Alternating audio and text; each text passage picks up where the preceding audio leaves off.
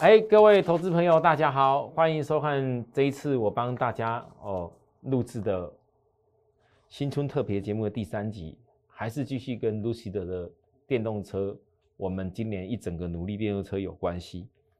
我在今天一开始哦，我想 S W O T 之前我已经跟大家讲过了，优势弱势，再来讲这个机会，哦，要讲的东西今天也不少，我尽量浓缩起来。可是要讲这个机会之前，我请大家一定要再看一次，我不断的在复习。现在这一家 Lucid Air 这一台车子，其实全世界在发展电动车的厂商已经很多，中国大陆又很多。可是目前能够得到汽车大赏，又能够有电动 Formula 一、电动 Formula 一的这种电动一级方程式，有一些技术上。给他签约合作的只有他，他目前也是以发表过程当中续航里程最长、充电最快、世界上最豪华的电动车，不可思议的马力跟无与伦比的续航里程，可达到五百二十英里的充电。这从没看过这种汽车，而且它全部都是进入高高优甲高效设设计，这整个灵感啊来自于加州啊，价钱呢，各位。没有任何补助优惠，七万七千四百美金。这一台如果来到台湾，我觉得应该是不会输给保时捷太多。要是我的话，如果以这个价钱两百多万，哎，我还真的会会会会会会会来想买一台。只可惜现在台湾还订不到哦。好吧，那我们讲到这些事情后呢，跟我们来看，到底未来这些电动车的机会在哪里？尤其这个 Lucid。Lucid 的计划将所有或部分的资金用在合合资格的绿色投资、开发的产品、制造或分销的关键组件、电动车或储能相关的部件，以及可再生能源、能源效率还有可持续水跟废物管理相关的投资与支出。集团打算将资金用于业务扩张跟一般的企业用途，它主要都是用在合格的绿色投资，这有点类似马斯克的概念了、啊、哦。当然了，你做电动车公司，你不在你不做绿色投资行吗？那你唯有取得这种绿色投资的概念，我相信你要达到人家进入其他国家就容易了。像欧盟的规定是二零二零年一月一号开始，境内所有新登记车辆的二氧化碳排放量要低于每公克九十每每公里要九十五公克。那目前的环保意识的高涨，其实各国都定出禁售燃油车的时间。加州政府已经二零三五年哦，不能再销售汽柴油车。挪威跟荷兰都二零二五年全面禁售、哦，英国是二零四零年中要要求禁售。那中国的要求是什么？要一定的比例新能源车。日本呢，二零五零年全面电动化。所以其实我们翻到过去这两年下来，以前大家很熟悉的什么 Toyota， 很熟悉的日本的一些汽车，也算工业大国，它反而没有推出太多的纯电动的车子。那日本的定的标准比较慢。啊，我是不讲我们台湾定在什么时间做标准呢、啊？但我只能跟你说，照着这些时程，我只能告诉大家，敢跨入这一些领域的公司不简单，敢跨入这些领域还敢跟大车厂竞逐的部分不简单，但它的机会很大，因为当它技术能力有的时候，很多大车厂所有的产值都很有可能会被他们打败。很多投资人可能现在你会想说很奇怪啊，这些厂商大概他们也没有卖出多少台的车子，实质的获益会有会有马上有多大？但为什么凭什么他们的市值会比像就早期那个那个美国的 G M 啊、福特啦、啊、一些比较知名的汽车的厂牌的那个股票市值还要来得大？我跟大家讲，因为有很多全世界非常聪明先进的资金，他眼光不是看现在。啊、看的是，如果这些厂商他跨过某一些重要的一个生产的过程，而且他树立门槛以后，啊，很有可能以后很多就算旧车厂都被淘汰、欸。人家讲以前的 H T C 不是做手机很厉害、很强大吗？结果嘞，后来现在掉到哪边去了？所以新创的这些电动车厂，我觉得他们的机会最大就在于说，他们掌握到很多。不是只有讲节能的关键，而是在于一些新科技可以能够实现让人类更美好的关键。这也是特斯拉之所以股价会世界第一的原因啊，对不对？好啦，我们再看 Gartner 预测到二零二五年，像是电动车这一类的系统才能展现出比人类驾驶优秀还更多的能力。那我是觉得这一点参考一下，因为我深深觉得 Gartner 预估二零二五年真的太快。说句实在话，我觉得人类要做到全自动驾驶那太难。好、哦，另外呢 ，Lucid 在亚利桑那工厂开始的第一期的工程顺利建设是已经要完成，二零二一年底要交付五百二十辆的首台电动车，这个已经交付出去了。我当时所做这个统计的时候还慢了一步，现在我已经在我们的自己每天录的节目告诉大家，即将在欧洲也要准备开始，二零二五年中国要设厂的啦，这我早期我要更新哈、哦。然后呢 ，Lucid Air 在没有自建超级充电站的打算哦，它跟其他电网业者在合作，这是很大的机会哦，各位，因为现在美国的电网的公司很多。电网公司，我上次在我们的节目有跟大家讲过，有 E V G O， 有 ChargePoint。现在呢 ，Lucid Motors 跟美国电台这这个这一家好、哦、合作，未来 Lucid Air 的车主要享有三年的免费充电吃到饱的服务。哇，这一点不简单。啊，有没有可能这个事情以后拉到台湾也类似？以后电动车这么多，那有没有台湾有什么样的厂商？其实我这样观察下来，台湾其实各位来有可能这些相关的厂商里面的很多可能会结合起来去做一个像美国那样子专门做电网，他不要做车子，他赚另外的商机，专门做电网。然后跟车子去结合，跟车商结合，然后让这种模式就可以运作，加速电动车的发展。各位，你想一下，如果你现在有个电动车，你有 Lucid 的, 的电动车，我们台湾是美是还还不够成熟。如果你在美国，拜登也已经打算五十万个充电桩做了，然后这些电网的服务又加入下去的话，你是不是充电变得非常方便？而且这买这个车子就给你免费充电吃到饱的三年的服务，这这对于买车的人来讲，那意愿力很高。而且这些电网服务可以提供超过 Lucid 的最重要的快充的服务，三百千瓦以上。你告大家告诉我，这是 Lucid 有很大的机会，现在还没有什么样的厂商可以干到哎、欸，对吧？啊，家用充电 ，Lucid Air 是配备的是 十九点二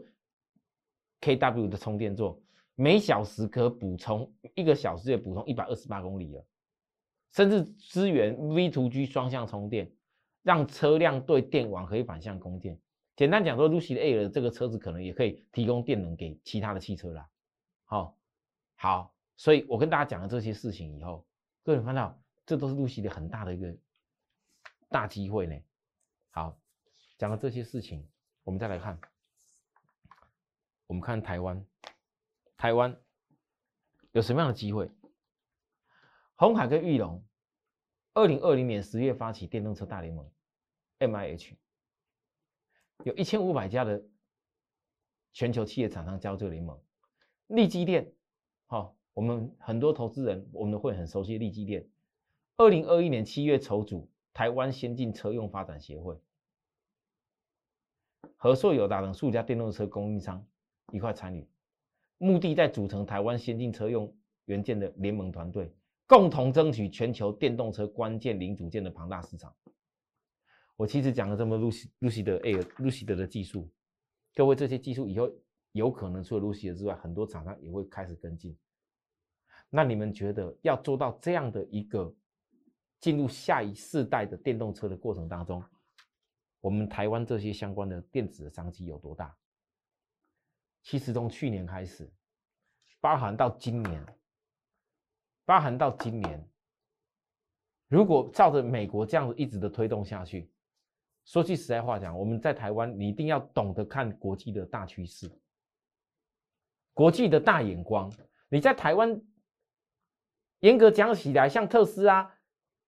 大家现在都能够开得到 Model 三的时候，是这一两年的事情。可是 Model 三早在四五年前就已经开始预购了。你不能够等到过了四五年以后，当台湾这些你很多都看到的时候，我问各位，那时候你所看到的相关的公司跟所投入的股价，那个早就已经不知道差到哪里去了啦。所以要由小养大，要做好产业的投资，我们必须要深入了解非常多未来啊。经济部统计的数据， 二零二零 年台湾电动车的产值提升到九十七亿，相较二零一九年五十五亿，成长率高 百分之七十六。 我告诉各位，这成长率听起来是很高，但实际上这个成长的幅度还非常的小，也才五十五亿而已啊，九十七亿啊。甚至台湾经济部预估二零二一年要快百亿门槛，这都是小数字，各位，这都是小数字。因为未来全球的电动车的产值，台湾所吃到的绝对是这个数以十倍的计算的数字，百亿是数以十倍以上的计的数字，绝对不是只有看这百亿而已。拜登政府电动车补助款想要拉到一万美金，那我这边统计下来，目目前只要售出四千五百万台电动车的状况，美国到二零二五年的一个电动车渗透率就达百分之二十五，二零三零达百分之三十。那我是觉得这这不是重点，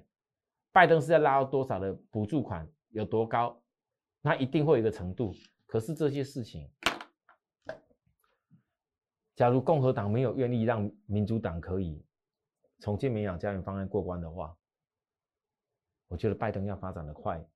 还是有一定的稍微难度。但是我必须要讲，我认为这个事情应该挡不了多久，应该挡不了多久，有迹可循。为什么？因为美国到目前为止，在这疫情当下，你所有股市已经带起了那些过去那些尖牙股、云端科技、远距离的，都已经发展过了。那你等疫情慢慢淡化以后，是不是大家开始会走出去了？之前可能有很多因为疫情关系，所以被封闭的因素不敢做。然后如果当大家走出去了，尤其经过疫情这些年的物价通膨又垫高以后，万一当大家走出去了，大家觉得如果现在不去推动电动车的话，那个油价会涨成什么样的状况？会涨成什么样的状况？所以呢，美国很清楚知道这件事情，电动车的这个发展的机会，其实就是架构在以后如果会有再更明显通膨，全世界经起经不起那种更大通膨的打压的一个问题的话，电动车是非做不可，而且这对美国来讲是产值会特别的提升。好，我讲完这些事情，其实我最近这一段日子一直跟大家强调，我希望许多投资人看了我这几集的节目以后，要一种感受，我没有电动车没关系，但是我有一天我一定要从股票市场赚到钱去开这个电动车。我现在没有电动车没关系，但是我要让人类未来的趋势发展我这踩在前端。讲真的，我看过太多人今年分析很多产业，有分析什么那个元宇宙的，戴那个虚拟眼镜的，然后有分析那个什么低轨卫星。其实我后后面要讲说，这些低轨卫星其实主要也是为了用什么？为了让这些车联网运作顺畅啊。好、哦，然后呢，再讲讲一些再先先进一点的题材。其实大家有翻到，其实我们就讲今年美国那里 C E S 展。大部分都是电动车结合了很多生活的概念，开始有开始那个电动的那个除草机，电动除那个美国很大的除草机，电动除草机，还有很多电动的类似机器人的什么的，通通都出来了啦。我告诉大家，如果不是电动车经过这些年的特斯拉发展的很不错，怎么会有办法不断的产值不断的蓬勃起来？但是你要记住我说的，我这我觉得很多投资人，如果你现在认识我，你看了我们的节目，你根深蒂固要记住，我我这两年下来几乎都在霸占电动车，为什么？因为这产值是非常大，可能不是只有霸占两年问题而已。但是我们一步一步来，我们从一些细节，就好像 Lucid Air 电动车从未没有这么美好过。我们如果拿宾士的车跟它相比的话，它 E Class 的尺寸 ，S Class 的空间 ，C 有 S 的曲线，哇，这这个讲到宾士，有的大家很熟，它重新定义很多事情。我多期待这台车赶快到台湾进来。那台湾相关的一些供应链呢，很多，大家自己去看。哦，过去有些我也讲过了，大家自己去看哦，您都可以去参考。我在讲这些了，其他的呢也都不跟大家先多聊。今天这一段节目讲到这里，但是最重要的，我希望所有分享给大家的东西，我们都围绕在以后，好好的针对这些相关的公司研究出来，谁会因为电动车而强大。谁会能够从小让我们养到大变成大金鸡？这都是有待投资人跟我们一起来努力。有兴趣跟我们一块努力的朋友，记住过年这期间也随时欢迎大家跟我们联系哦哦。然后谢谢大家收看，过年新春快乐！在这边跟大家拜早年，拜拜。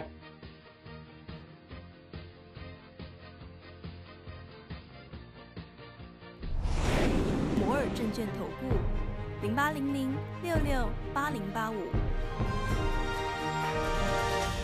本公司与所推介分析之个别有价证券无不当之财务利益关系。本节目资料仅供参考，投资人应独立判断、审慎评估，并自负投资风险。